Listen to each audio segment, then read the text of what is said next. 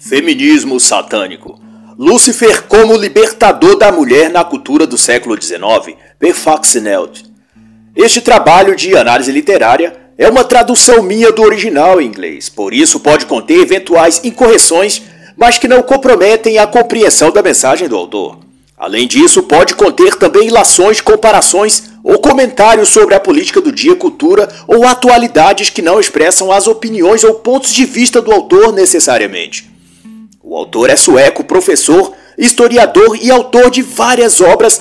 Também leciona e atua no departamento de Etnologia, História da Religião e Estudos de Gênero da Universidade de Estocolmo, na Suécia. Esta obra discorre a respeito do assunto feminismo e propõe uma análise da relação entre o discurso feminista, seus métodos, ideais e ações, e as práticas e conceitos esotéricos. E o autor vai até mais longe e demonstra, ao investigar textos literários, publicações políticas e acadêmicas, livros, panfletos, jornais, cinema, arte e também as ações práticas dos principais nomes que mobilizaram o movimento feminista no transcorrer dos anos. Ele aponta, depois de estudar tudo isso, que o feminismo possui uma estreita ligação com o satanismo. E para dar peso a essa sua concatenação, ele começa apresentando os seguintes estranhos fatos, todos ocorrentes no final do século XIX e início do século XX. Uma mulher, famosa esoterista, dedica uma obra a Lúcifer, como portador da luz. Em Paris, uma também renomada poetisa publica uma obra onde elogia Satanás como criador da humanidade e do amor entre mulheres. Outra autora, de apenas 20 anos, de Montana, nos Estados Unidos, escreve um best-seller autobiográfico em que se refere ao diabo como símbolo de liberdade em prol das mulheres. Nesse mesmo período, continua a dizer o autor, feministas dos Estados Unidos e Europa se unem para criar a Bíblia da Mulher, onde Eva é elogiada por comer um fruto proibido e Satanás é exaltado como mentor e conselheiro. Hiperfax Neld desafia o leitor indagando. Dado estes fatos, como devemos entender ou interpretar estas práticas e textos produzidos? O que significa usar Satanás como modelo do feminismo? Vai questionar o autor um pouco mais adiante. E seja como for, em que se queira interpretar ou responder essas perguntas, um fato latente é que há influências obscuras e nebulosas que demarcam a história do feminismo no que diz respeito ao ocultismo e miticismo de modo que é possível ver a presença de elementos satânicos, em particular, na vida de algumas proeminentes personagens do feminismo ou nas práticas e discursos adotados pelo próprio movimento em alguns momentos-chave. E ao que se vê, e é demonstrado no decorrer da obra, em vários momentos, o feminismo adotou uma visão ocultista, gnóstica e anticristã, e não apenas contra a Bíblia e Deus, mas abertamente favorável a Lúcifer. E essa interpretação do diabo como libertador da humanidade, ou das mulheres em particular, não é um produto exclusivo das feministas às quais Perfaxineld se refere ao longo deste livro.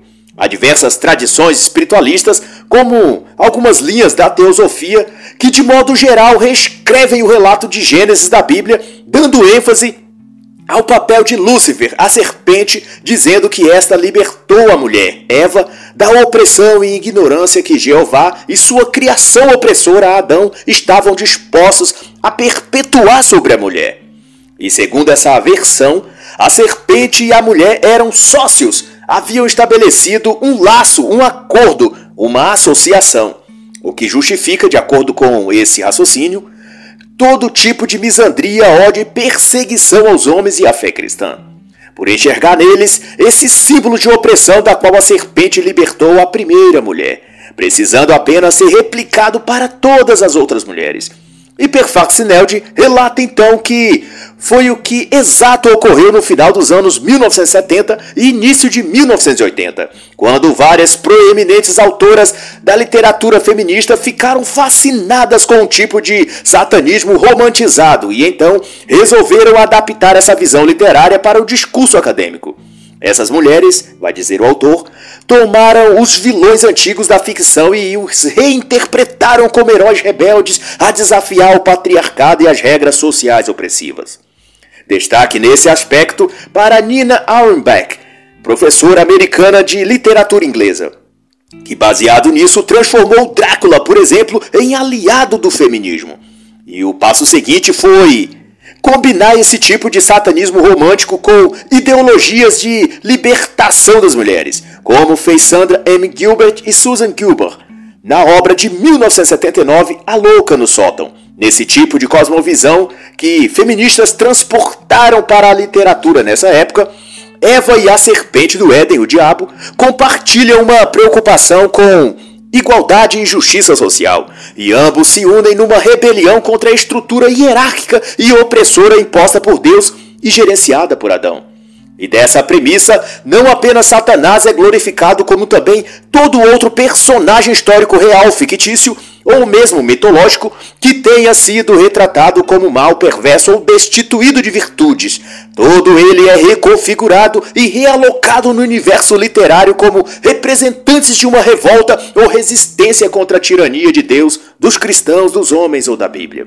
E nesse particular, o autor esclarece que é dado a expressão Satanás e satanismo naquilo que envolve o tema deste livro duas conotações distintas, embora intercambiáveis. O primeiro, de escrito senso, em que rotula um sistema em que Satanás é celebrado como figura ou em posição de destaque.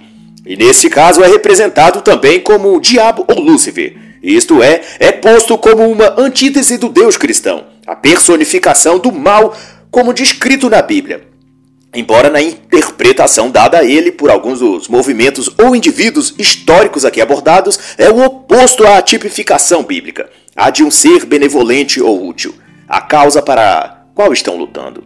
A segunda forma como Satanás e satanismo é visto, e aqui representado, é no que concerne a ele como símbolo, uma entidade não específica, mas figurativa ou representante de uma causa. É chamado nessa abordagem de lato senso. E nesse sentido, pode designar uma série de outros personagens, movimentos e ações coletivas ou individuais que se puseram a promover aquilo que serviu aos interesses daquele grupo no recorte histórico do objeto de estudo nesse livro, no caso, o feminismo e as feministas. Por exemplo, uma autora do. Ou autor pode ter dado ao personagem no livro ou no enredo de teatro ou cinema características, falas ou ações que serviram à causa feminista ou aquilo que elas estavam lutando na época. E embora essa personagem da ficção possa ser um monstro, um duende da floresta ou um vilão de uma história em quadrinhos, não importa. Ele atende ao aspecto satânico daquilo a que lutam as feministas, mas não significa que o autor ou autora seja de fato um satanista ou sequer acredite na existência desse ser sobrenatural. Ele pode ter apenas apropriado-se da figura ou da linguagem mística para expressar-se artisticamente. O uso de Lúcifer ou Satanás, direta ou indiretamente, representado em poemas, livros, artes em geral, não torna a pessoa um satanista. Em sentido estrito, esse tipo de celebração ao diabo ou ao mal, em qualquer forma, foi extensamente utilizada por muitos como estratégia discursiva, sem querer significar que essa pessoa acredite de fato nele. Inúmeras feministas e marxistas em geral utilizaram e ainda utilizam a imagem e nome do diabo como um símbolo da revolução, uma figura antipatriarcal, tanto quanto usam a imagem de Che Guevara na América Latina, por exemplo. Só que no caso de Lúcifer, nem sempre aqueles que a utilizam são necessariamente, aliás, não necessariamente creem em sua existência ou poder de fato. Ele designa nesse, nessa representação uma mera figura literária. Uma forma de estimular ou de demonstrar os sentimentos que um determinado grupo ou indivíduos têm ou devem ter para lutar e promover aquela causa. E o autor salienta que esse é talvez a maioria dos casos. O que, a meu ver, mas isto é uma concepção minha e não do autor, que o fato de um grupo feminista ou indivíduos em particular não crerem na criatura de Satanás não os impedem de estar sendo influenciados por ele. A própria descrença deles pode muito bem ser um dos melhores artifícios do próprio diabo, que fomenta neles a falta de fé, enquanto se apropria de suas mentes e os inspira a odiar a Deus e aos cristãos. Repare que grande parte daqueles que se dizem céticos quanto às coisas espirituais quase invariavelmente nutrem um ódio ou ressentimento forte contra Deus, a Bíblia e aos princípios cristãos. Ou seja, não crê na existência de Deus, mas o odeia a ponto de exaltar a Satanás e usar desse símbolo para expressar seu rancor ao Criador dos céus e da terra. Não tem fé em Deus, mas acabam exercendo uma fé no diabo, mesmo que a nível consciente não percebam isso. Mas seja como for, Faxineld se detém nessa obra a examinar dois tipos de manifestações: a de Satanás como ser adorado e a de Satanás como ser idealizado. E isso no contexto de como grupos feministas ou mulheres feministas assim o trataram. Em outras palavras, Satanás foi ou é para certos movimentos ideológicos ou indivíduos ligados ao feminismo, uma imagem arquetípica, inexistente na vida concreta, mas usada como recurso linguístico ou imagético para fim de protesto cultural. E por outros grupos e indivíduos do feminismo, o diabo foi tanto admitido como ser concreto, quanto inclusive adorado e celebrado em forma de cultos clandestinos, rituais, invocações e feitiços para receber seu auxílio e conselho. Como no caso, faço eu um adendo acerca disso, de um grupo de operadores e praticantes de magia ou magistas, como se autodenominam, que associaram-se no decorrer de 2019 e 2020 para a finalidade de invocações rituais feitas com horários, dias e calendário específico para produzir efeitos na política global. Esses magistas se denominaram Corrente 108, que recebe o nome, grosso modo, devido à corrente lunar que seguem, etc. São magistas noturnos das sombras. Todavia, naquilo que se refere a este contexto, a Corrente 108 reúne não apenas feministas, como também marxistas e revolucionários de várias matizes da esquerda, e tomaram por alvos os governos de Trump nos Estados Unidos até início de 2021 e o de Jair Bolsonaro no Brasil. Em seus rituais, onde reúnem-se virtualmente ou em locais separados, mas com horários e dias precisamente agendados, invocam entidades, criam sigilos e egrégoras e toda a arte oculta que a goétia e magia do caos pode lhes oferecer. Neste caso, espíritos e poderes espirituais das sombras são aberta e diretamente acessados numa batalha que os magos do caos alegam-se contra o fascismo da direita. Há duas obras referenciais para os grupos de magia do caos, que tanto explicitam seus métodos como elencam os espíritos e entidades que invocam e as quais delegam determinados serviços. A Goetia Ilustrada de Aleister Crowley, apresentada por Lon Milo Duquette, Christoph S. Hirt e André Oides. E também a quase Bíblia da Magia do Caos Libernui Psiconauta, de Peter Carroll. De todo modo, essa ideia romantizada de Satanás, seja como objeto de adoração ou como elemento simbólico de protesto, foi se solidificando em certos círculos acadêmicos de luta e engajamento social, e em muito daquilo que diz respeito à causa das mulheres, o diabo então foi sendo representado e validado por grupos de mulheres ativistas dessa causa, como o herói.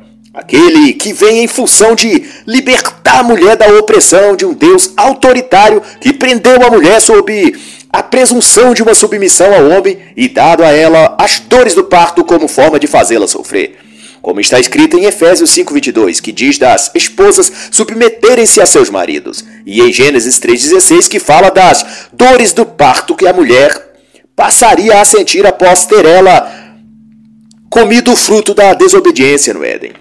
De modo geral, portanto, o feminismo e a luta social das mulheres sempre esteve contra Deus e a Bíblia independente de se um grupo de mulheres feministas ou uma delas em particular utiliza ou não a imagem do diabo ou da serpente em seus discursos ou narrativa.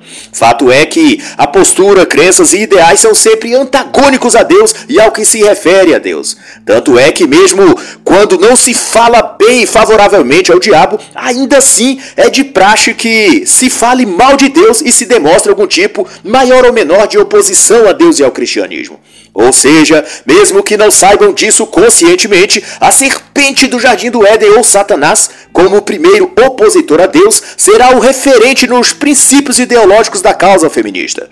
Como libertou Eva, entre aspas aqui, da tirania de Jeová ou Yahvé, dando a ela o conhecimento do bem que o mundo lhe proporcionaria e do mal que Deus lhe obrigava a viver, Tendo comido do fruto que o diabo lhe incentivou, a primeira mulher tornou-se a primeira feminista a lutar por seu direito de viver a vida como bem queria, sem qualquer Deus ou qualquer homem determinando para ela o que ela pode ou não escolher.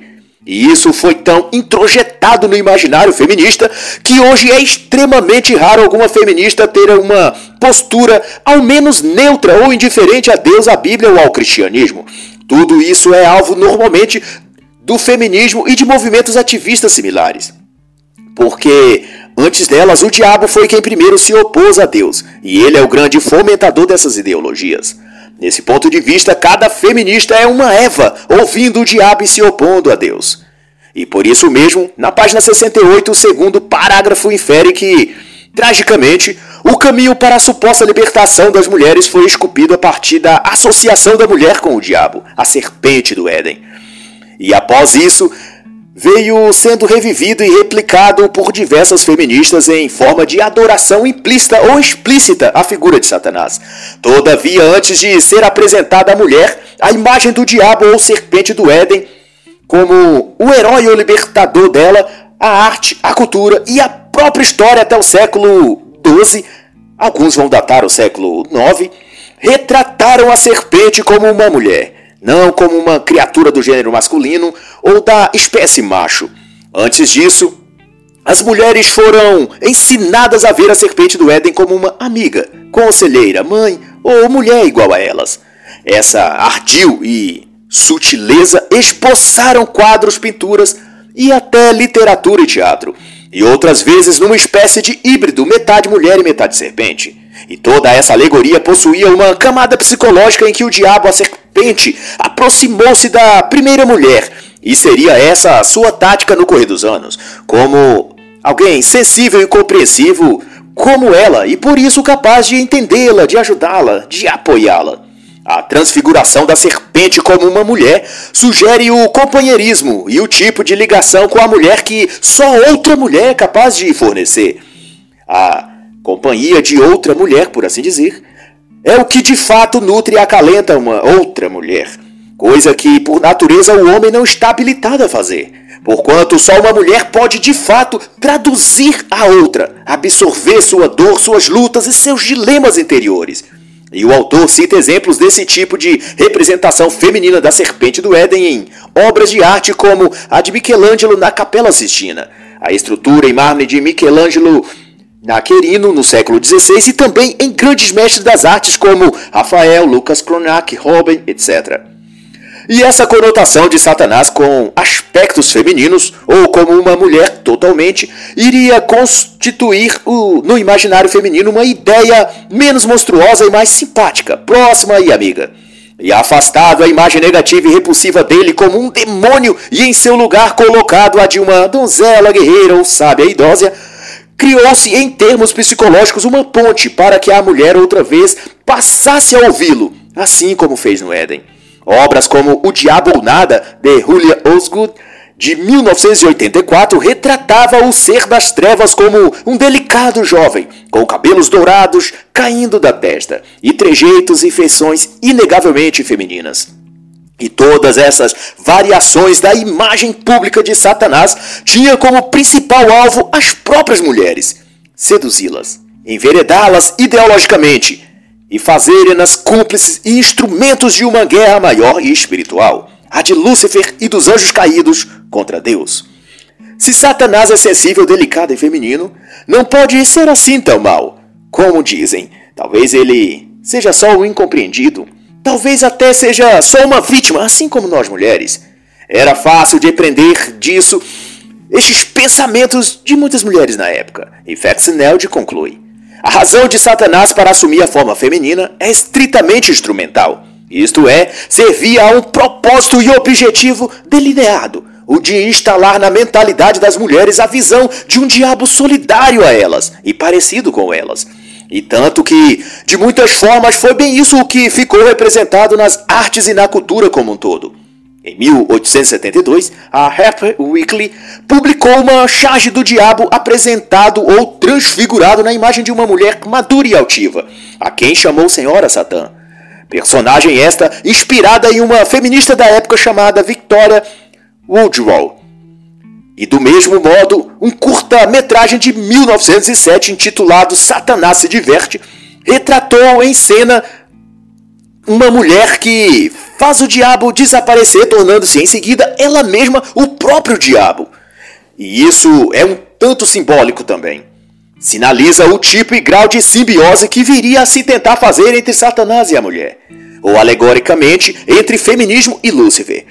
E o passo seguinte foi transpassar essa ideia e imagem de um satã feminino ou andrógeno para o mundo dos discursos, sobretudo acadêmico, decorrendo daí um aprofundamento da relação entre Lúcifer e o ocultismo propriamente dito, visto que até então no recorte histórico a que se limita este livro, o diabo afeminado ou diretamente representado como uma mulher possui conotações menos místicas e mais psicológicas.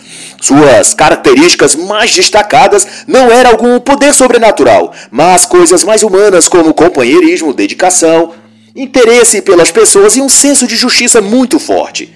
Uma representação assim pode ser visto e observado na série Lucifer, da plataforma online Netflix, criada por Tom Capinos e estreada em 2016 na Fox Broadcasting. Nesse seriado, o demônio das trevas Lúcifer é retratado como um cara legal, uma criatura nem assim tão ruim como se pinta por aí. Ele, na verdade, só está entediado de uma vida chata no inferno e sobe a, sobe à terra para compreender e interagir melhor com a raça humana. Ele é mais interessado em relações sociais do que em fazer maldade ou intrigas, como dizem por aí. Essa história do filme, portanto, resgata isso que o autor aqui se refere quanto ao período histórico em que se reproduzia a imagem do diabo com uma dama, senhora, donzela ou andrógeno. É uma cobertura psicológica para que cause empatia e aceitação no público.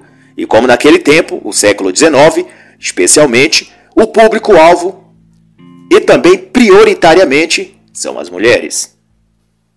Na série da Netflix, Lucifer não é afeminado, mas possui traços psicológicos interessantes quanto a despertar o interesse feminino. Isto é, ele é um galã sedutor, bem-humorado, bom ouvinte, conselheiro, firme quando preciso, atencioso, corajoso e, o mais importante, detém uma compreensão excepcional da mente e universo feminino. Ou seja, é outra vez a tática e performance de aproximar as mulheres de Lúcifer. É um reavivamento daquilo que ocorreu há cerca de dois séculos atrás. E a próxima etapa, assim como antes, será introduzir as mulheres abertamente a algum tipo de adoração ou culto a Satanás. Pois assim como ele seduz e ganha a confiança de suas vítimas, ele passa a ser revelado com sua face mais demoníaca e mística. E nessa fase, ao invés de oferecer um ombro amigo, ele passa a exigir a veneração e obediência. Ele exige ser visto como um Deus e não como um amigo ou psicólogo da mulher. E foi assim que, da figura carismática e feições delicadas que inspirava companheirismo, o diabo foi sendo gradativamente transportado para um contexto mais explicitamente esotérico. Ocultistas como Eliphas Levi deram a Lúcifer seu verdadeiro destaque no ambiente esotérico, e ao invés de um diabo feminino sensível e quase humano, este foi sendo retratado com aspectos mais sombrios e demonstrando claramente uma aparência macabra, cavilosa e que exprimisse poder e domínio. Como neste caso, a corporatura de Lúcifer na forma de Baphomet, do qual tratou e venerou o próprio Levi. A partir dele, e posteriormente Aleister Crowley, o simbolismo esotérico de Lúcifer como Baphomet, destacou-se e foi incorporado a movimentos sociais como o feminismo, visto que o próprio Levi foi envolvido em atividades socialistas e feministas no contexto político. E além dele e de Crowley, Helena Blavatsky também exerceu grande influência nos movimentos feministas no que tange a popularizar a imagem de um diabo poderoso e envolvido na causa das mulheres contra a opressão de Deus e dos homens. Convens e sabás de bruxas cultuavam abertamente a Baphomet, além de baralhos de tarô e outras representações místicas onde o diabo era ao mesmo tempo uma figura demoníaca e poderosa, mas também associado à mulher. Baphomet de Levi tinha chifres, patas e pelos, como um bode. Mas também exibia traços femininos como seios, por exemplo. Ou seja, ele estava ligado à mulher. e ainda podia compreendê-la e apoiá-la na luta contra o patriarcado dos homens estabelecido pelo próprio Deus. De modo que toda mulher se conscientizasse que Deus e os homens eram seus inimigos e Satanás o único aliado que as mulheres tinham. E concomitante a isso, personificou-se também a figura de Lilith, uma espécie de demônio feminino, às vezes representado como o próprio Satanás em forma de mulher, outras vezes como esposa de Lúcifer. Mas, de qualquer modo, seria também uma encenação de um tipo de aliança ou associação entre as trevas espirituais e o feminismo.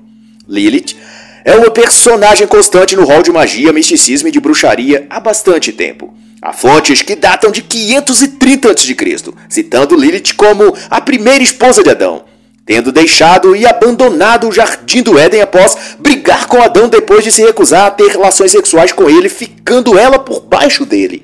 Nessa versão, Lilith assumiu o protagonismo da relação com Adão, porque ela era igual a ele, criada da terra, do barro, assim como Adão. Ela então não aceitou nenhuma forma de submissão. Lilith era não apenas independente, como também tinha poderes como o de assassinar crianças se quisesse. Quando ela partiu, Deus então teria feito uma segunda esposa para Adão, a partir de sua costela, a fim de que esta seria subserviente a ele. Lilith então foi tornada símbolo e paradigma da mulher livre e independente. E nos círculos feministas que se desenvolveram no decorrer dos anos, Lilith foi inserida como sendo a primeira mulher feminista de todos os tempos. No Talmud, ela é descrita como tendo rosto de mulher, cabelos compridos e asas. E até pelo menos o final do século XIX, a crença e Situações, citações aliás a Lilith eram frequentes nos meios ocultistas, inclusive vinculando a súcubos e íncubos e a prática de magia sexual. A famosa Madame Blavatsky também dedicou diversos escritos a Lilith, enquanto que Daniel Corey, místico e demonologista do século XIX, não apenas destacou o papel de Lilith como mulher feminista e esposa de Lúcifer, como também assessorou a feministas militantes como Elizabeth Stanton o que denota o caminho pelo qual Lilith foi transformada num símbolo feminista, mas sem perder sua conexão com o diabo. E na versão feminista de Lilith, ela é a efígie da mulher moderna, um espelho no qual toda mulher deve se refletir. Enquanto que toda mulher, assim como Lilith, é noiva de Satanás, seu único e verdadeiro libertador. Numa literatura de 1871, Lilith teria dito a Deus: Deixe-me vagar sobre a terra, para ensinar novos caminhos para as mulheres. E é claro que esse tipo de texto expressava a ideia e vontade dos seus autores, e neste caso demarca um ponto importante de quando o satanismo da figura de Lilith foi conectado ao feminismo por uma via social e política. Isto é, as crenças, motivações e princípios atrelados a Lilith e ao diabo como antagonistas de Deus e de Adão permaneceriam mas dali em diante seriam transmitidos por uma linguagem nova, mais condizente ao contexto secular. Todavia, a mensagem de Lilith permaneceria a mesma, a de que quando uma mulher se rebela contra o patriarcado e rompe seu dever para com o marido, ela está a desafiar o próprio Deus, a rejeitar o cristianismo e a se unir com os poderes das trevas. E foi desse conjunto de fatores e percepções que se popularizou a estereotipia da bruxa como um clichê ou parâmetro quase obrigatório para aquela mulher que desejasse ser livre e desvinculada do perfil de esposa, mãe e mulher do lar. De modo que a propensão de mulheres nesse período a se tornarem bruxas ou ao menos simpatizarem a isso é que sob essa tutela elas se sentiam mais apoiadas a libertar paixões reprimidas e a expressar e manifestar seus desejos, bons ou ruins, e a experienciar, mesmo que apenas entre seus pares, seus grupos de bruxaria, algo análogo ao que chamam hoje de empoderamento da mulher. A mulher comum, segundo esta ótica, era passiva, fraca e submissa, mas a bruxa, a feiticeira ou equivalente, era dona de si, destemida, forte, persuasiva e indomável. Mas a questão é que as bruxas só adquiriram tais poderes ou habilidades mediante a preço de se associarem a entidades ocultas mediante ritos passismáticos e rituais de invocação. Em outras palavras, sem o diabo, a mulher não se tornaria uma bruxa. E se não fosse bruxa, ela não seria empoderada, por assim dizer. Havia, para se ter uma ideia, a tradição de que as bruxas não se casassem, permanecessem solteiras e, grosso modo, sem filhos. Isso porque, na explicação que se dava ao fato, cada bruxa é noiva ou esposa de Satã. Logo, elas têm uma aliança com Lúcifer, e desse pacto é que advém o seu poder. Mas, contudo, esse tipo de coalizão entre o gênero feminino e seres espirituais já vem representado a bem anterior a isso. Desde Gênesis 6 é mencionado que anjos caídos como a tradição cristã se refere, se relacionaram até sexualmente com mulheres humanas. A Bíblia menciona inclusive que os frutos desses arranjos obscenos foram os gigantes, como Golias que enfrentou Davi, embora era já esse uma linhagem já distante dos primeiros e mais poderosos. Textos não canônicos, como o livro de Enoque, também relatam a união impura entre anjos caídos e mulheres humanas, descrevendo, além disso, que esses seres espirituais ainda ensinaram às mulheres feitiços cosméticos e o uso de ervas. E a seus filhos ensinaram a metalurgia, confecção de armas e joias. E seja como for, mito ou realidade, essas confabulações permearam a cultura através dos anos e foram a base para o suerguimento da mulher, do seu papel nas relações sociais, dos seus direitos alegados e da guerra que travaram para o fim da libertação sexual do século XIX em diante.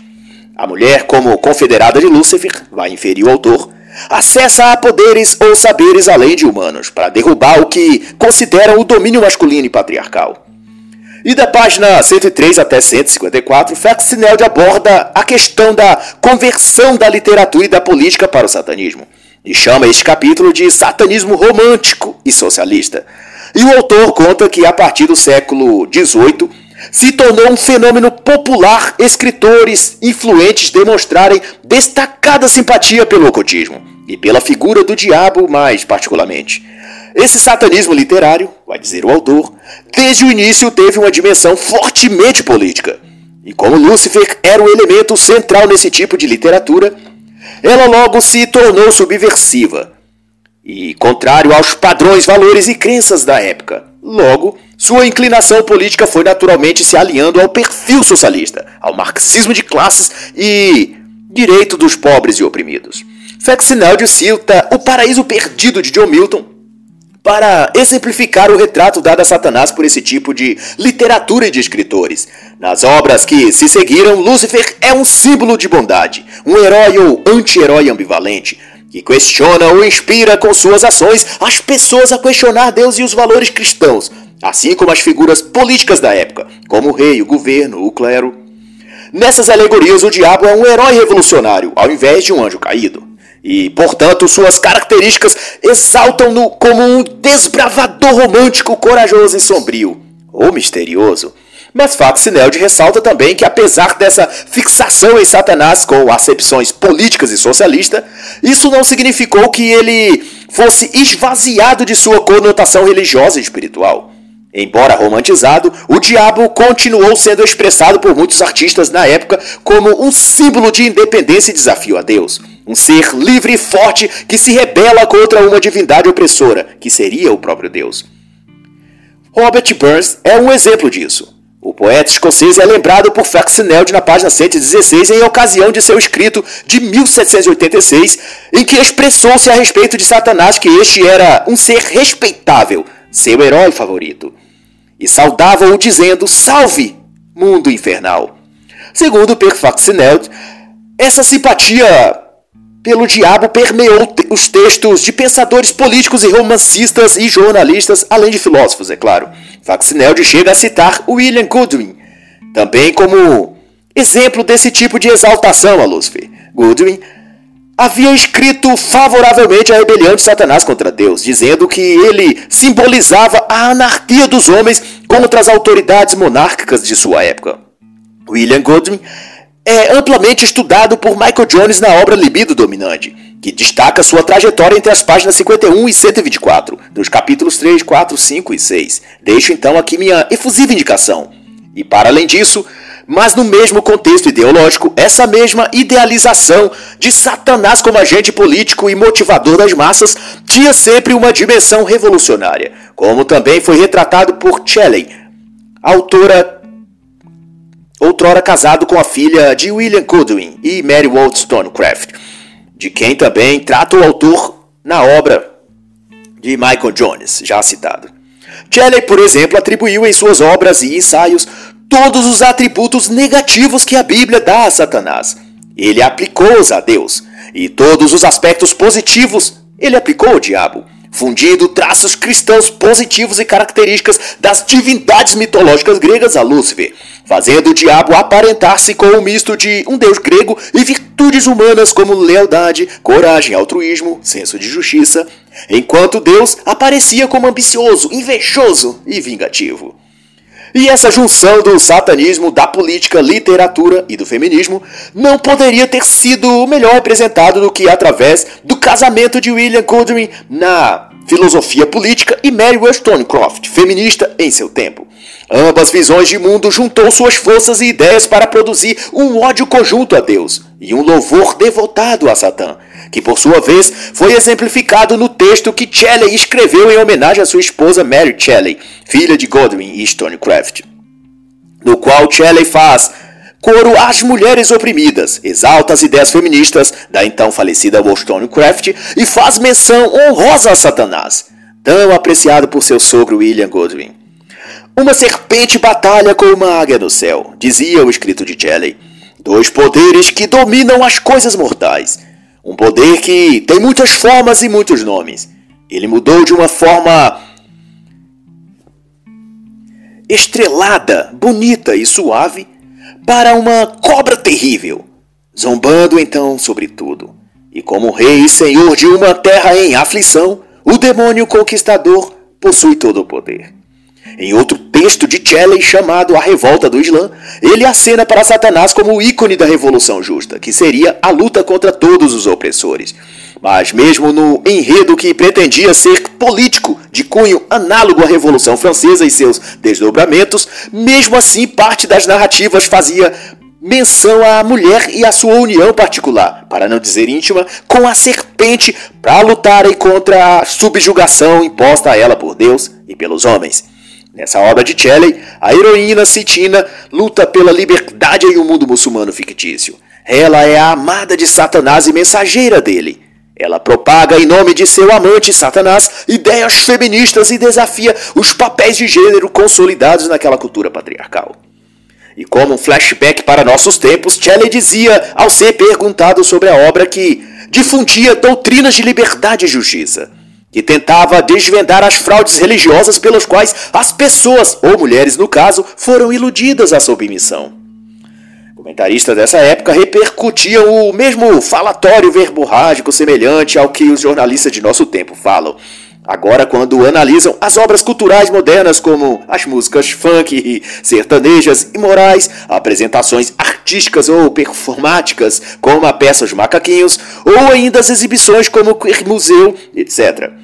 Diziam, assim como agora, que tais representações exibiam uma linguagem poderosa, profunda, fundamentada nos esforços de libertar as mulheres das cadeias da supremacia masculina. Esses dizeres são do século XIX e deve ser daí que os atuais jornalistas e imprensa em geral tiram seus discursos e narrativas, pois os jargões e caguetes mentais são idênticos. E tal como ressaltado desde outros escritores e pensadores daquela época, o resultado final disso é orgulho satânico, autoidolatria e um espírito rebelde. E o próprio Shelley, junto com o Lord Byron, foram estes comparados a dois príncipes invernais, Belial e Moloch, ambos desconstruindo as bases políticas, culturais e sociais de sua época, criando uma ruptura moral e espiritual naquela sociedade. George Sand, romancista francesa que na verdade era pseudônimo de Amadine Dupin, uma escritora, deu voz ao protagonista de sua obra, Consuelo, em que no sonho Satanás lhe diz: eu sou o arcanjo da rebelião legítima e patrono das grandes lutas. Eu sou o Deus dos pobres, dos fracos e dos oprimidos. Na trama, ela cai de joelhos diante de Lúcifer em reverência. Saint, ou Dupin, como preferir, era marxista e uma figura pública de enorme influência. Usava calças, fumava e tinha uma vida promíscua sexualmente. Muito embora nunca tenha admitido publicamente ser feminista. Mas a partir dela, uma horda de jovens mulheres encontrariam inspiração para transgredirem também a ordem e costumes de sua época. E foi de então que na França e Europa uma geração de libertinos passou a defender publicamente ideais transgressivos, como amor livre, liberdade para as mulheres e satanismo. Em suma, tudo aquilo que Amadine Dupin já fazia em vida real, e Consuelo, a heroína de seus romances, também fazia. E de toda essa névoa de horrores e blasfêmias surge, ao final de 1830, o pensador e mais tarde ícone do movimento político do anarquismo, Pierre Proudhon. Pierre Joseph Proudhon. Proudhon escreveria então a obra Propriedade e Roubo. Um ensaio de teor anarquista, no entanto, foi com o livro Sobre a Justiça na Revolução e na Igreja, de 1858, que seu pensamento político e satanista veio a se manifestar mais claramente. Na obra em questão, ele diz: Venha, Satanás, venha aquele que foi caluniado por padres e reis, para que eu possa te abraçar para que eu possa te segurar em meu peito. Eu tenho ao seu serviço uma caneta. E por essa influência, movimentos políticos diversos foram surgindo na Europa, embalados pela alegoria de usar Satanás como emblema de herói político libertador. E é exatamente sob esse auspício que os movimentos socialistas produziram vertentes partidárias de satanismo esotérico e outras mais inclinadas ao satanismo literário. Destaque nesse aspecto para a formação do Partido Social Democrata na Suécia, onde desde o início assumiu uma representação tanto do satanismo quanto do próprio Satã de um modo bastante explícito, chegando a lançar em 1891 uma revista periódica do partido chamada Lúcifer. E dentre os princípios ou metas declaradas pelo comitê do partido estava a erradicação do cristianismo. E isto pode ser visto logo nas duas primeiras edições da revista Lúcifer, em cujos temas declarava Satanás como libertador. Um dos artigos da revista, escritos por Alter Dag Wermelin, introdutor das teorias marxistas na Suécia e homem transtornado vindo a suicidar-se posteriormente, ele escreveu e proclamou os Dez Mandamentos de Lúcifer, e estes mandamentos satanistas socialistas eram todos de exaltação ao diabo e blasfêmia contra Deus, todos incentivando uma inversão dos valores, princípios e mandamentos do Criador. Ao transportar-se estas ideias para a América, coube ao agnóstico Moses Harman, editor e professor, incorporar as ideias satânicas e políticas democratas no jornal anárquico, com publicação nacional nos Estados Unidos, chamado Lúcifer, o portador da luz. E para chancelar aquilo para que veio, Herman passaria a publicar textos e artigos não apenas políticos e satanistas, mas unindo ambas coisas a ideias feministas de libertação da mulher. Herman combatia abertamente o cristianismo e culpava a fé cristã e os cristãos pela sujeição e escravidão da mulher, que ele enxergava na instituição do casamento e nas tarefas domésticas e cuidado dos filhos, que segundo ele eram impostas como fardo para as mulheres. Devido suas sucessivas publicações sexualmente obscenas, Harman constantemente ia preso. E numa dessas ocasiões, a revista Lucifer americana foi dirigida pela ativista feminista e radical Lois Nichols, conhecida à época como a personalidade mais marcante do movimento feminista americano. Como ela, a também feminista radical Lily D. White também editou a revista, todos colocando os direitos das mulheres no topo da lista e agenda da revista. Na edição de 2 de julho de 1898, por exemplo, dizia-se que a especialidade de Lúcifer era a libertação das mulheres da escravidão sexual, em cujo artigo explicava que o casamento limitava a vida e experiência sexual da mulher, forçando-a a ter relações sexuais apenas com um homem, o seu marido. Ao libertar-se então da prisão do matrimônio, ela poderia viver a vida sexual que quisesse, mais prazerosa e feliz. Não obstante, a edição anterior de abril de 1897 já fazia uma publicação num artigo em que dizia que a escravidão da mulher não era apenas econômica, financeira e governamental, mas sobretudo sexual. Seu corpo era privado de viver em liberdade devido à opressão sistemática do cristianismo a respeito do casamento. Na época, a revista chamava esse artigo de O Evangelho do Descontentamento. E em 1907, o nome da revista foi então mudado para Jornal Americano de Eugenia. E apesar de passar a escrever sobre esse outro tema, periodicamente continuou a lançar artigos sobre libertação sexual da mulher. Sua bandeira e ativismo feminista e satânico foi difundida por 25 anos, 2 mil exemplares a cada edição, em 37 estados americanos e 8 países no mundo. Um legado satânico que sem dúvidas fez a cabeça de muitas mulheres. E no transcorrer desses eventos, surgia em Nova York em 1875 a Sociedade Teosófica, fundada pelo jornalista e advogado coronel M. Olcott, mas tendo como sua verdadeira líder e mentora espiritual a mística e ocultista Helena Petrovina Blavatsky, ou Madame Blavatsky como era conhecida. Através dos mestres ascensionados ou Mahatmas, Blavatsky recebeu inúmeras revelações esotéricas, de onde saíram os ensinamentos de Isis sem véu, em 1877, e a doutrina secreta, em 1888 ambos tornados best-sellers mundiais. Mas o fato notório é que a doutrina secreta de Blavatsky continha alegações e menções explícitas de satanismo, o que a assemelha ao que estava sendo difundido na atmosfera social daquela época. E Perfactineld categoriza que toda a visão de mundo esotérica de Helena Blavatsky manifesta e estimula o satanismo. Mas o grande feito, talvez, da loja teosófica de Blavatsky e de seus ensinos foi de agregar em torno de si as mais proeminentes e influentes feministas da época, todas bebendo da fonte que os mestres cósmicos de Petrovina Blavatsky haviam fornecido.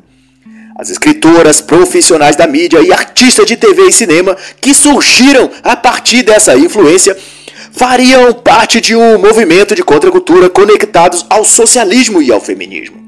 Segundo a mesma linha de pensamento de seus antecessores feministas e políticos satanistas, ela demonstrava enorme hostilidade ao cristianismo e se opunha a Deus evidentemente. E por conseguinte, portanto, sua forma de esoterismo satânico logo associou-se a movimentos radicais, como o socialismo e o feminismo.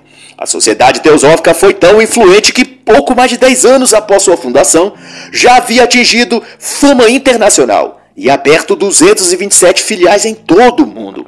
Intelectuais e artistas, escritores e nomes da ciência, os mais destacados em todas as áreas haviam tornado-se membros de alguma loja teosófica, em algum qualquer país. Como o Prêmio Nobel de Literatura de 1923, William Butler, que, não por menos, era também senador na Irlanda, demarcando mais uma vez a relação da política e do ocultismo. E nesse particular, inclusive, aproveito para indicar a leitura de A História Secreta da Política Ocidental, de Gary Lettman. E também O Poder Oculto que Governa os Mundos, de George Galley, que tratam com pertinência a questão exclusiva da penetração da magia, ocultismo e satanismo nos setores da política desde a época e para os anos subsequentes. Ocupantes de cargos políticos e feministas sufragistas contemporâneos a Blavatsky diziam que a teosofia de Madame Blavatsky estava implicitamente ligada ao ideal socialista político de fraternidade e igualdade social. Muito embora Blavatsky e Coronel Olcott tenham, em vida, feito diversas críticas a socialistas de sua época o que não altera o fato de sua visão de mundo política e socialmente ser alinhada ao marxismo utópico. Talvez achasse que os comunistas políticos de seu tempo estavam deturpando Marx, como é típico da esquerda dizer até hoje, toda vez que os podres do comunismo vêm à tona. Mas, de todo modo, sua simpatia pelo comunismo está coroada no fato de ter escolhido como sucessora, na presidência da Sociedade Teosófica, sua discípula e influente escritora Anne Besant, e foi sob a liderança de Bezan, de 1907 a 1933, que a sociedade teosófica alinhou-se ainda mais abertamente ao socialismo e ao feminismo, porquanto Anne Besant era conhecida ativista socialista de movimentos dos direitos da mulher. E no vórtice de toda a teosofia de Blavatsky, a Besant estava as mesmas bases ideológicas que de start acompanham de muito a ascensão do satanismo. O ódio ao casamento, aos cristãos e ao cristianismo. Além de se opor ao que chamavam de estrutura de escravidão, a mulher, um tipo de protótipo do jargão que hoje o feminismo expressa como um mantra, o alegado e mitológico machismo estrutural. À vista disso, a parte as ambiguidades e discrepâncias do conteúdo da doutrina secreta e de Isis sem véu, compete que Satanás é oferecido ao público por Blavatsky como um símbolo explicitamente positivo. Segundo ela, na descrição que Faxneld faz na página 173, a função de Satanás é a de um herói cultural, como um titã grego. Ele trouxe, de acordo com Blavatsky, sabedoria espiritual à humanidade, iluminação intelectual e liberdade de pensamento. Em outra parte, ela diz que Satã fez do ser humano um ser divino, livrou-o do pecado da ignorância. Ao comentar sobre um trecho da obra do satanista Eliphas Levi, a história da magia de 1860, Helena Blavatsky corrobora com a visão de Levi, de que Satanás, o anjo caído, teria sido corajoso ao comprar sua liberdade ao preço de contrariar os ditames de um deus opressor tendo sido Lúcifer, portanto, forte o suficiente para reinar na escuridão e construir um trono em meio ao fogo inextinguível. Em Rise Sem Véu, Petrovina chega a citar Levi 33 vezes e o tem como sua inspiração mais importante. E ela vai ainda mais longe do que Levi no que concerne a exaltar Lúcifer como o grande verdadeiro libertador. Aquele que o clero e a religião cristã, escreve Blavatsky, aponta como Satanás, o inimigo de Deus, é na realidade o mais elevado espírito divino. Por obstante, mesmo antes da publicação de sua obra, A Doutrina Secreta, Madame Blavatsky já demonstrara sua simpatia pelo diabo elaborando um jornal na Inglaterra em 1887 chamado Lucifer. E na primeira edição menciona que a rebelião de Satanás não era de natureza ruim, mas uma afirmação de livre-arbítrio e de pensamento independente. E como objetivo desse seu projeto editorial, ela afirmou ser o de um propósito pedagógico, o de forçar os de coração fraco a olhar a verdade de frente.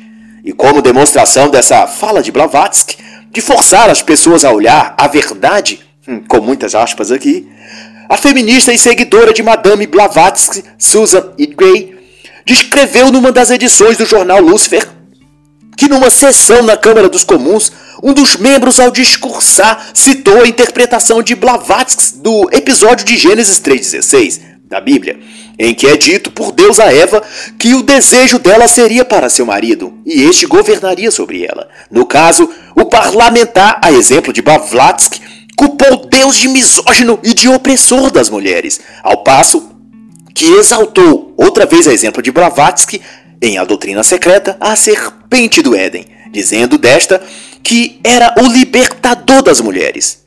E para Susan e Gay, os membros do parlamento foram sabatinados e ensinados sobre a verdadeira doutrina teosófica. Outros textos teosóficos davam a Lúcifer a alcunha claramente feminista de Senhora da Luz, Deusa Vênus, e Ishtar e Astorete utilizando os mesmos artifícios já vistos em outras vertentes esotéricas, a de feminizar a figura do diabo e associá-la em seguida a um conceito andrógeno, onde Lúcifer se funde e se enastra a mulher. E evidente fica que, nas correntes místicas e ocultistas como a teosofia e tantas outras, Quanto mais se exaltava a figura da mulher livre e revolucionária, mais a imagem de Lúcifer ia ganhando contornos de herói, deus e libertador das mulheres. O satanismo era, portanto, o pincel perfeito para ilustrar a história da libertação das mulheres. Em seguida, Perfax Neld aborda um aspecto da literatura denominado de gótico, ou de cultura gótica, e ainda que no contexto histórico o movimento gótico na literatura evocasse narrativas sobre fantasma, demônios e vampiros em castelos, há um recorte nele entre o século XVIII e XIX que ressalta o tema do feminino, ou melhor, do papel do feminino na sociedade. Culturalmente, o gótico é associado ao bárbaro, ao brutal ou ao que é confuso ou estranho. E no contexto ao que Faxinelli explicita nesta obra, o gótico permitiu uma inversão do que se entendia na época por belo e de bom gosto. E ao mostrar o feio e o estranho, tratou de idealizar tais coisas, transformando-os em narrativas encantadoras e sedutoras, como o lado belo daquilo que é feio, ou a beleza da feiura. Ou ainda o lado bom ou a verdadeira face bela daquilo que é rejeitado pela sociedade. Ao transpor a lógica e ensinar que o feio pode ser belo ou o ruim pode ser bom por dentro, deu-se à sociedade o tipo de ambiente mental perfeito para se introduzir nesta de que aquilo que foi ensinado às pessoas que era feio ou errado talvez não fosse. E aqueles personagens que se diziam maus e terríveis, talvez fosse o contrário, talvez fosse exatamente o inverso. Os bons e belos eram maus, e os maus e feios eram na verdade belos e dignos de ser aceito na sociedade. E de acordo com o autor, os escritos góticos do final do século XVIII em diante enfatizam o relativismo e se caracteriza pela ambiguidade moral. Dissolvem as velhas categorias morais e religiosas, vai dizer Faxineld. E essa tendência a problematizar a questão do bem e do mal, vai continuar ele a dizer, levaria muitos a uma fascinação para com os poderes da escuridão e das trevas. Demônios se tornavam sublimes e fascinantes, vai enfatizar ele. A moralidade é criticada e o sentimento anticristão é reverenciado em todo lugar. E como vai concluir Faxineld, e conforme dá relevo, esse caimento moral da humanidade ou da sociedade inglesa ao menos contribuiu para uma série de outros agravantes, que iria para além da questão religiosa ou da fé em Deus. O cenário gótico, sempre depredado e obscuro, castelos em ruínas, cidades desoladas, becos escuros e sujos ou uma paisagem de folhas caídas no outono lúgubre, Todas essas perspectivas artísticas ou literárias eram tipificações da alma humana decaída, suja e destruída pela recorrente sujeição humana aos seus vícios e prazeres. Nas palavras do autor, no gótico o mundo é decaído, a humanidade decadente e sem esperança de redenção.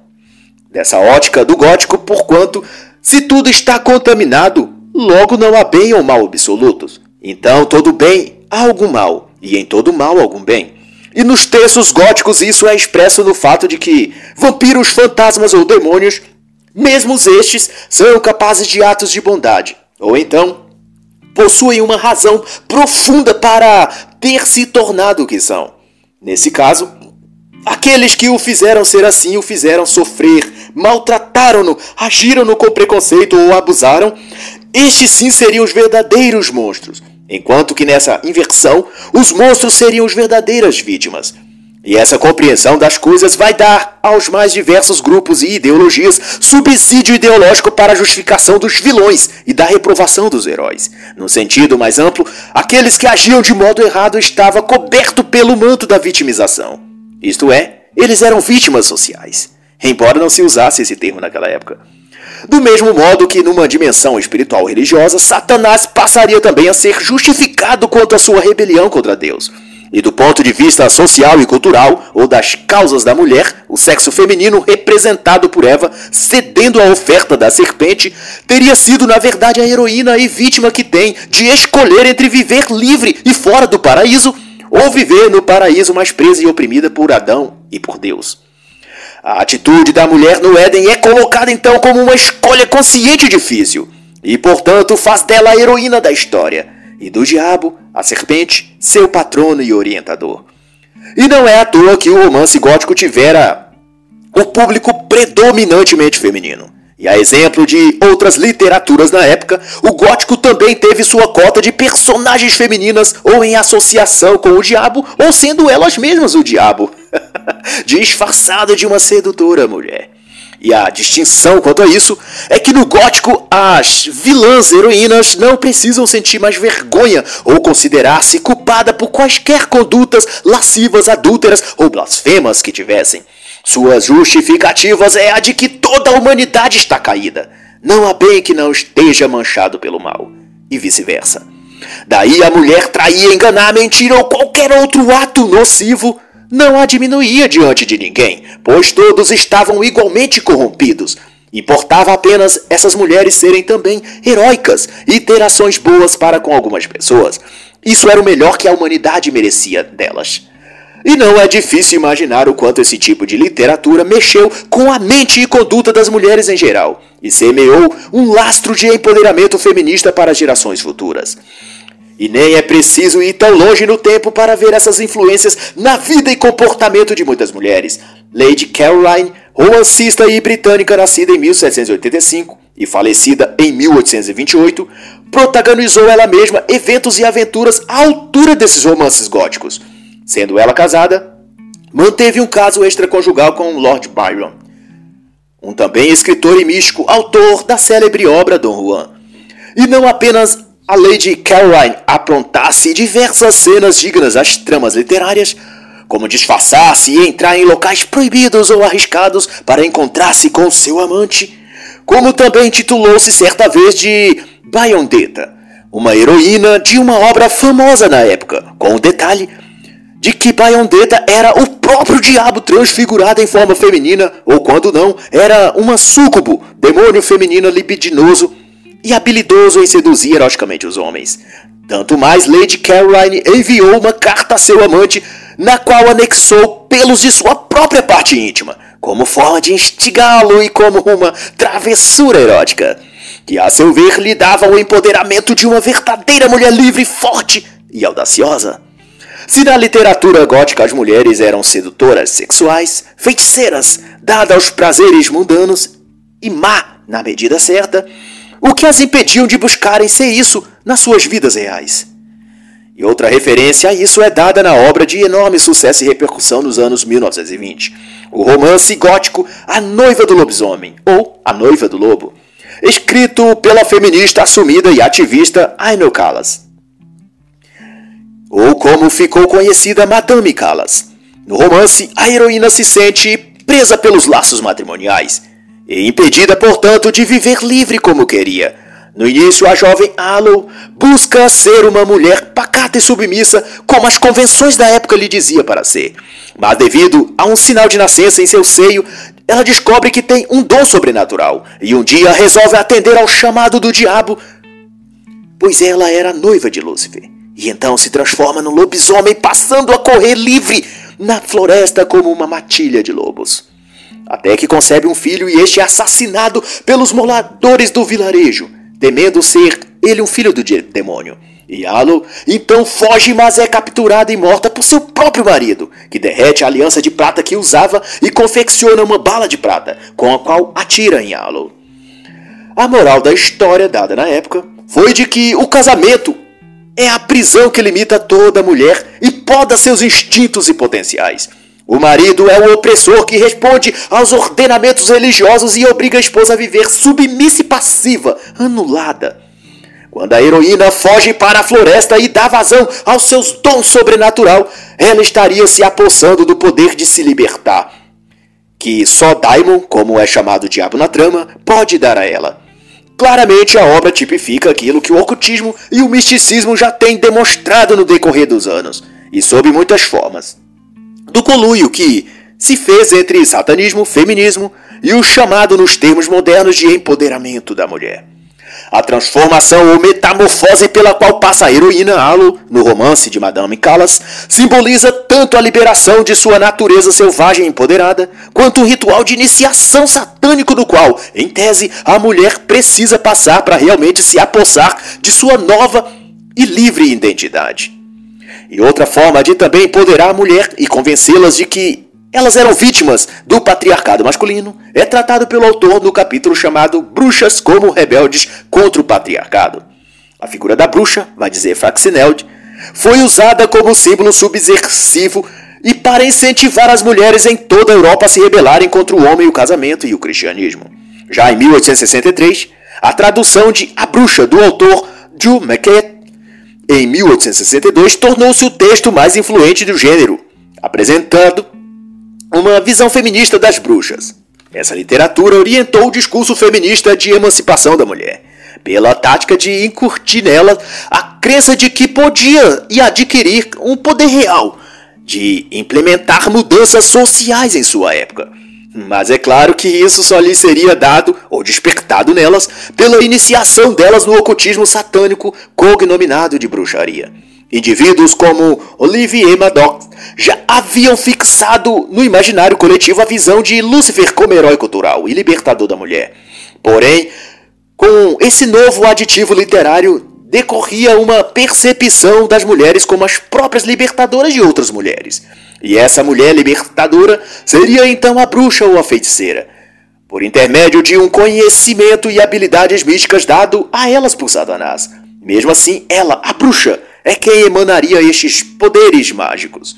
Daí se depreende que foram as bruxas, por meio de seus encantamentos e poções mágicas, quem iniciou o tratamento de doenças através de ervas medicinais.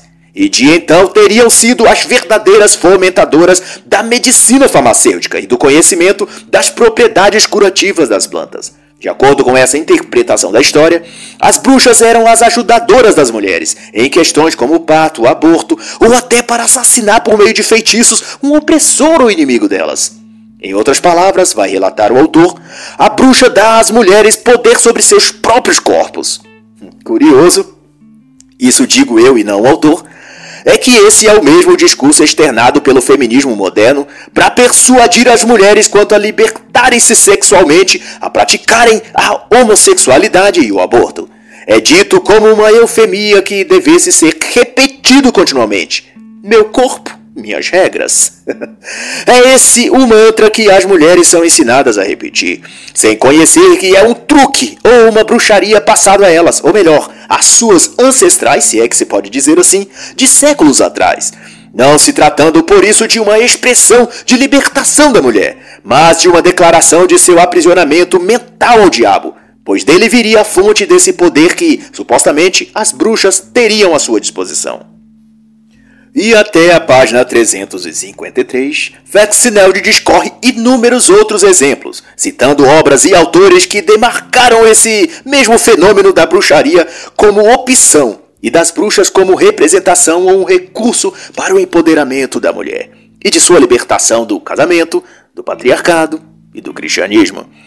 Mas para sintetizar tudo isso, cito como recomendação de leitura as obras Bruxaria e Magia na Europa, de Daniel Ogden, George Luke, Richard Gordon e Valerie Flint, e Magia e Religião na Inglaterra Medieval, de Catherine Ryder.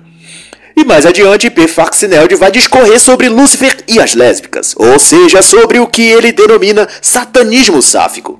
Vale explicar que o termo sáfico remete à poetisa grega Safo, do século 6 a.C e consagrado no senso comum para se referir à atração erótica entre mulheres.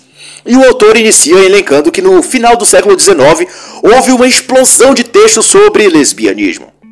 Mas intrigante é que muitos deles devotavam, além da relação lésbica com outras mulheres, também uma relação sáfica entre mulher e demônio, em forma feminina. Como foi o caso da poetisa alemã Mary Madeleine, a baronesa Van Parkman, isso posto, desde o século XVI, a literatura relata a ocorrência de sabás de bruxas, com orgias sexuais envolvendo pessoas do mesmo sexo, especialmente entre mulheres. Mas, contudo, por volta de 1870, a literatura passou a referir-se explicitamente a casos sexuais entre mulheres, bruxas ou não, e entidades supostamente demoníacas, mas com aparência feminina, ou súcubos, no dizer dos círculos ocultistas. A Nova Safo, ou a história da seita Anandrine, escrita em 1784 na França por Mathieu François, destaca uma heroína lésbica iniciada numa determinada seita esotérica. A obra citava pessoas reais da época e cogitava-se ser uma obra factual e não uma ficção. Foi a mesma época em que o Marquês de Sade incluiria em suas obras subversivas o lesbianismo e bissexualismo. E em 1870 33, ganhou notoriedade também a obra transformada em novela Duas Noites de Excesso, um texto altamente erótico onde, dos três personagens, uma delas, a condessa Gamiani, é uma espécie de ser diabólica lésbica. Numa das falas de Gamiani, ela diz: Eu carrego o inferno em minha alma, eu tenho fogo em meu corpo. A obra também faz menção a uma missa negra, misândrica e lésbica. E Faxineldi explica que as implicações dessas literaturas produziu no seio social um teor de fascínio para com a homossexualidade feminina. A mulher sáfica, de certa forma, foi encenada como um símbolo do desafio da mulher a uma cultura e sociedade patriarcal e opressora. E consoante o turbilhão de literatura que se produzia na época, destacando a homossexualidade feminina, algumas chamavam mais a atenção como As Flores do Mal, de Charles Baudelaire, de 1857, onde o lesbianismo é exaltada condição de religião, e a este fim é prestado uma espécie de culto ou cerimônia mística, fazendo um paralelo com o modo de se relacionar entre o diabo e as bruxas, nos convés de bruxaria e satanismo. Outro autor influente na época se dirigiu às sáficas em forma de saudação ascética, dizendo: Ó oh, virgens, demônios e mártires, sois grandes espíritos que desprezam a realidade, sois buscadoras do infinito. e outros escritos as comparavam a Afrodite. E desse modo, o lesbianismo foi ajustado para ser uma forma e expressão de rebelião contra Deus. E assim, extravagâncias sexuais, héteros, homo ou bissexuais, são catalogadas no arquivo da história como algo além de uma inclinação ou desejo pervertido humano, mas como um instrumento diabólico para dissipar da mente dos seres humanos toda feição e inclinação que eles teriam acerca de Deus e do sagrado. Tal como a revolta feminista contra os homens. O sexo masculino também tem sua razão de ser e fonte nessa luta e rebelião de Satanás contra Deus que através dos tempos utilizou da prosa, do poema, da arte, da literatura e dos movimentos culturais para promover uma guerra cultural cujos peões descartáveis nesse tabuleiro, ora são as mulheres, ora são os homens.